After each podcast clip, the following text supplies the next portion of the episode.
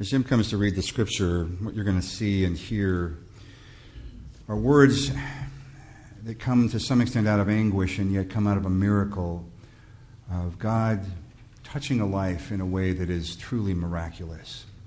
See if you can find that in this song of Hannah as she celebrates birth. By the way, Hannah was one of my grandmother's names. Hannah prayed and said, My heart exalts in the Lord. My strength is exalted in my God. My mouth derides my enemies because I rejoice in my victory. There is no holy one like the Lord, no one besides you. There is no rock like our God. Talk no more so very proudly. Let not arrogance come from your mouth, for the Lord is a God of knowledge, and by him actions are weighed. The bows of the mighty are broken, but the feeble gird on strength. Those who were full have hired themselves out for bread, but those who were hungry are fat with spoil. The barren has borne seven, but she who has many children is forlorn. The Lord kills and brings to life. He brings down to Sheol and raises up. The Lord makes poor and makes rich. He brings low. He also exalts. He raises up the poor from the dust. He lifts the needy from the ash heap to make them sit with princes and inherit a seat of honor. For the pillars of the earth are the Lord's, and on them he has set the world. He will guard the feet of his faithful ones, but the wicked shall be cut off in darkness. For not by might does one prevail. The Lord, his adversaries shall be shattered. The Most High will thunder in heaven. The Lord will judge the ends of the earth. He will give strength to his king and exalt the power of his anointed. Holy wisdom, holy word. Thanks be to God. And now, as we go to the gospel, see these two scriptures working parenthetically to surround what Carrie's going to talk about. is now we hear the story of another woman, barren, miraculously celebrating now. After those days, his wife Elizabeth conceived, and for five months she remained in seclusion. She said, This is what the Lord has done for me, when he looked favorably on me and took away the disgrace I have endured among my people. This is God's word.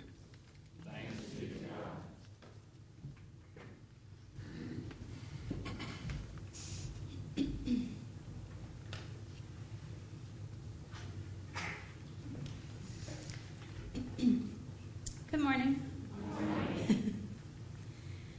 a few weeks ago, I had the pleasure of being a small group discussion leader at Indianola Senior High Camp.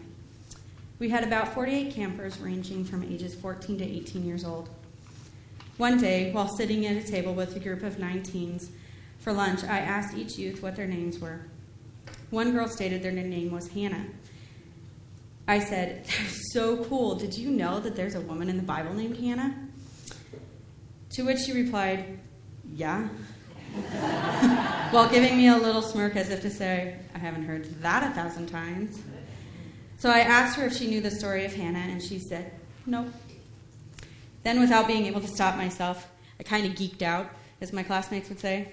I became really excited and asked her if she would like to hear the story, because I would be giving a sermon on Hannah in a few weeks, so I'd really gotten to know how amazing this woman was. I was completely surprised when Hannah followed quickly by eight other yeses. And so I began. Once upon a time, in a land far, far away, there lived a man named Elkanah. Elkanah had a wife named Hannah. They were a very devout couple and honored God all the time. They loved each other, but sadly, Hannah couldn't have children. So Elkanah married another woman named Peninnah, as was the custom in their land if your wife could not have children. Peninnah did have children. And every year, Elkanah would take his wives and his children to Shiloh to the temple, where he would offer sacrifices to the Lord. On their way, Penina would make fun of Hannah and torment her because she could not have children. She would rub it in Hannah's face that Elkanah would give her more to sacrifice, and this would upset Hannah. Elkanah felt bad about this and wanted Hannah to be happy, even if they never had children together. One time, Penina was being her usual mean self and tormenting Hannah. Finally, she had had enough. She got up and went to present herself to the Lord in the temple. As she entered the temple to pray, there was a priest named Eli sitting off to the side by the doorpost. He watched as she cried and prayed. She prayed that God would remember her in her pain and promised that if God remembered her and if she had a boy, she would give that boy to the Lord for his entire life. The whole time she was praying, she didn't say a word out loud. And Eli, who was watching her, thought she was drunk. He got up and went over to her and accused her of being drunk in the temple and told her she needed to sober up. She said, But I'm not drunk. I'm just sad and I was praying to God and giving all my worries and heartache to God. I'm not that kind of woman. To which Eli responded by blessing her prayers and sending her off in peace. After leaving the temple, she went home to El- with Elkanah and Penina. And surprisingly, a little while later, she became pregnant with a little boy. When he was born, she named him Samuel. Shortly after that, Elkanah was going to return to the temple for his annual trip to keep his promise. But when he asked Hannah if she would go with him, she said no, not until she would weaned Samuel. Elkanah agreed with her and went on his way. When Samuel was three, Hannah took him to Eli to give Samuel to the Lord to be raised as a priest. When Hannah arrived, she had to remind Eli that she was the woman that he had spoken to three years earlier. She then made a sacrifice to the Lord and left her son there with Eli. Each year, she would return with a special robe for Samuel to wear. And each year, Eli would bless Elkanah and Hannah, and they ended up having three more sons and two daughters. When I finished telling this, this story to the youth, we sat for a few moments in silence, no one moving. Then Hannah, my camper, said, Thank you for telling her about the woman she was named after. She and I had a longer talk after that about what the story meant for her and how this woman would change the lives of many people in the future. But for, t- for us today, I want to focus on the faith Hannah had and the miracle that came from that faith. At first glance, I really thought the miracle of the story was about the fact that Hannah had been barren and then she had a child. As I read the story over and over again, I started to notice little things. For example, why did God answer Hannah's prayer? What was it about Hannah that would make God want to bless her specifically?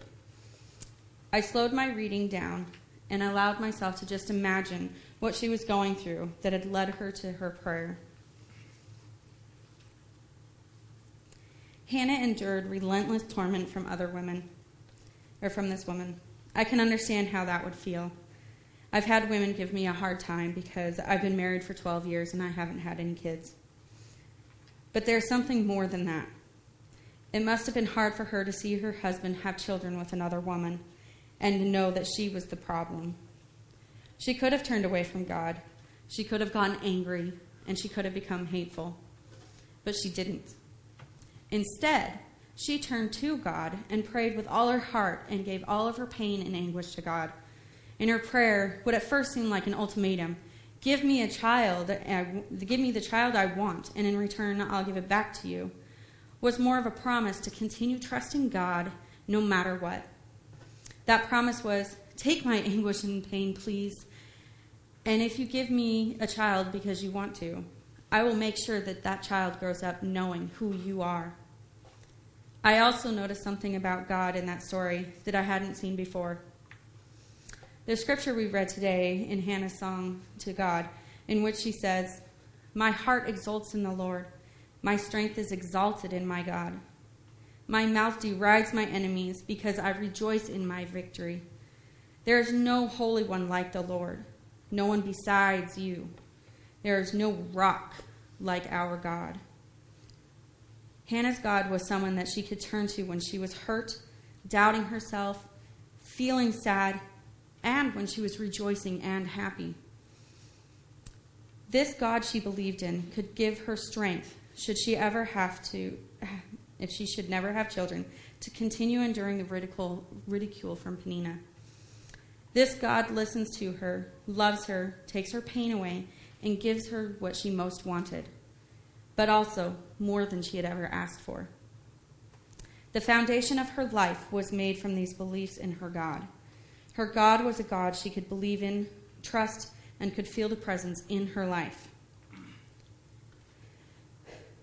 Not only did I notice these things about Hannah and God, there was one more surprising thing Eli, a priest.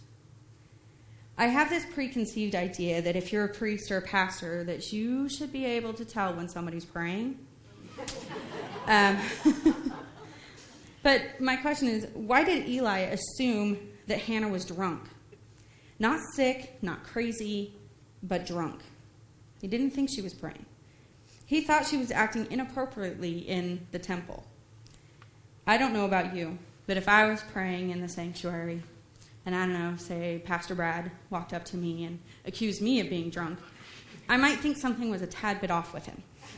Just a little. Eli was a priest and should have known that Hannah was praying just by looking at her. But Eli was no longer in sync with God. Eli was wrapped up in the benefits of being a priest focusing more on how much of an offering he would be getting or the status of his position in the community. And he was allowing some things to slide, like turning a blind eye to how his sons were abusing the power of their positions, when he should have been focusing on God and how the spiritual lives around him were going. As I was reading this story again for about the 20th time, I started to get this deja vu feeling, and not because I'd read it 20 times. Um, I heard this story somewhere else in the Bible. Parts of the story reminded me of the story of Sarah and Abraham. The whole barren woman having a child was there. but there was something more to it than that. I couldn't quite put my finger on it, so I decided to investigate. I remembered that there were other women that were barren in, this, in the Bible, and I thought of Elizabeth, who was barren and older, much like Sarah. And I thought their stories were really close and would probably match up more. But as I read the story, I realized that Elizabeth was married was married to Zechariah, a priest. An angel had told him that Elizabeth would become pregnant, and Zechariah didn't believe her, believe the angel. And because of his disbelief, he would remain silent until the birth of his child. Elizabeth, on the other hand, believed. the news and was full of faith and joy. This child they were to have would not be just any child. This child would become a prophet, John the Baptist, and he would pave the way for Jesus. Okay, so what are the similarities here? We have a woman that has faith in God, trusts God no matter what. We have a priest that doesn't know or doesn't isn't able to hear God around him. And we have a child that is raised according to God's will and will become a key player in the life of the Jews and the Israelites. Why would this story be in the Bible twice? What is so important here? What are we supposed to understand? Because of these two women are so faithful, their faith brings hope to these men that have in some way lost their faith in God and are, in a sense, just kind of going through the motions. Little did Eli know that when he was blessing Hannah, that he was about to be changed for life. Because of his role in blessing Hannah, she gave birth to a little boy that would later hear God and answer, Here I am, Lord, and then be the one to anoint King David to the throne. Because he anoints King David to the the line of Jesus is drawn out, and it's kind of a domino effect of how things happen after that. These two men, Eli and Zachariah, were blind to God for some reason. They had drifted away, but because of faith and hope that Hannah and Elizabeth had in God, they would see a miracle. Their eyes would be open to the wonders of God's love and the grace God has to share with us. Eli was unable to hear God speaking to him, But through the faith of Hannah and Samuel, Eli was able to experience the wonder of God again. And Zechariah, who should have believed immediately what the angel was telling him, lost his voice. A priest needs to be able to speak and to evangelize to those around him. And without that ability, their work is much harder. As I've been asked many times in this past year, so what does this all mean for us? How are Hannah and Elizabeth relevant to us right now? In this day and age, if we can't have a child, we don't need to pray. We can just go to a doctor, and the doctor can perform a little science, and then we can get pregnant, right? Right. But that isn't what the story is about. Sure, there's a baby that no one is expecting, but the heart of the matter is that Elizabeth and Hannah had hope. Their hope was placed in God's hands. They turned to God when they were in their darkest moments and they trusted God. But what is that hope? These women were torn in two. On the one hand, society is telling them that they are useless women because they cannot provide children for their husbands. But on the other hand, they cling to the knowledge that there is something more for them than how many kids they have. They know that God will remember them and will take care of them. While they are unloading their fear and pain on God, someone else was close by experiencing the transforming power of their hope. This kind of hope reminds me of a time when I was struggling with my own self image. I was 21 at the time and working at Lazy F Camp and Retreat Center as a program staff. It was the week of Night Owl Camp where we stay up later and later every night until the last night when we stay up all night long and we hike up to the cross and we watch the sunrise. There was on this particular hike there was a young girl that was refusing to hike to the cross. Her fear was that people would make fun of her because she would trail behind and not be able to keep up with the group because of her weight. I could totally relate to that. I also did not want to do things because I was a little heavier than others at the time. But I told her that I would walk with her and that no one would notice at all. As we began this long trek up the side of the mountain, she and I got into a deep discussion about our self image. I had always thought that I was unlovable because of my weight. I thought that if I could just change everything about me, that people would love me more. And yet, at the same time, I knew that God loved me exactly the way I was. I knew that God loved everyone the same way. I told her the same thing that it never matters to God what our clothing size was, size was, just the size of our hearts. I'm kind of summarizing the conversation here because I don't really remember every word that I said. And this hike was about 45 minutes long, so it was a very long conversation. Um, but a few years after that conversation, I got a call from her thanking me for the conversation that we'd had. And then, about five years ago, I received a call from Patrick Scriven. He's a guy that works in the conference office with youth, um, helping them to develop a retreat called Convo. He asked if he could use this story at the retreat as an example. I was completely surprised that he even knew about it because I'd never told him what happened. It turns out that she had been telling people about this conversation and how what I had said changed the way she looked at life and had strengthened her faith. Who knew?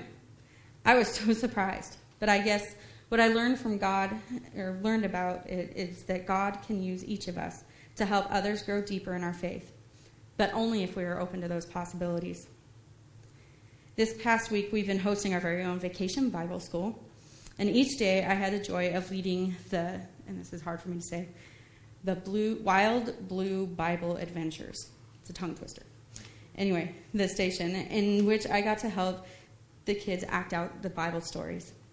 Over the week, I've chanted many, many, many times with our kids no matter what, trust God. And that is exactly what these women did. And that is exactly what we should be doing. Hannah and Elizabeth are perfect examples of how trusting God can help you work through the difficult times in our lives. We all have times when we struggle or worry, but we can turn to the same God that Hannah turned to our God loves us. Our God listens to our deepest wants and desires. Our God uses us to bring hope and faith to those around us. Sometimes our faith seems really small, but to the person sitting right next to you, your faith is so strong and big and uncontainable. God uses that to help us grow in our own faith. God uses our hope to bring miraculous moments to other people. Are we open to seeing those miracles? When you see someone else's faith, are you open to the power of it? Are you willing to allow that faith to change you, to transform you? It can be scary and new, but worth the chance of experiencing some joy. But what does that look like to be open? It means trying something new, like praying for somebody out loud or telling somebody what's going on in your life and asking them to pray for you. It could be as simple as or as difficult as inviting somebody to come to church with you on Sunday morning or to come to a barbecue at the church. It could also be calling someone or allowing somebody to teach you their way of worship. Eli and Zechariah were slow to open themselves up to the miracles of their lives. But when they did, they too felt the love of God that God had for them. I have a challenge for you. If you're willing to do this challenge, if you're willing to open yourselves up and allow God to transform you, I want you to try in the next couple weeks praying for somebody right there, right then. If you see somebody hurting, ask them if you can pray. And or if you are hurting yourself, call somebody up and say, "Hey, I really need you to pray for me. Can you do that?" If you're willing to accept a challenge like that or to invite somebody to church, not next week because we have something, well, or next week because it would be great to hear Melody. Um, if you're willing to accept that challenge, I want you to try something. You have to kind of move. So get your arms up. Um, shake them out a little bit. So a few weeks ago at a camp, I taught some kids this thing. It's called Challenge Accepted, and you have to do a motion. Challenge Accepted. And what you do, if you agree to this challenge, to praying for somebody or asking somebody to pray for you or bringing somebody, what you'll say on the count of three, you'll say, Challenge Accepted, and as loud as you possibly can. Are you ready? One, two, three. Challenge accepted. Amen.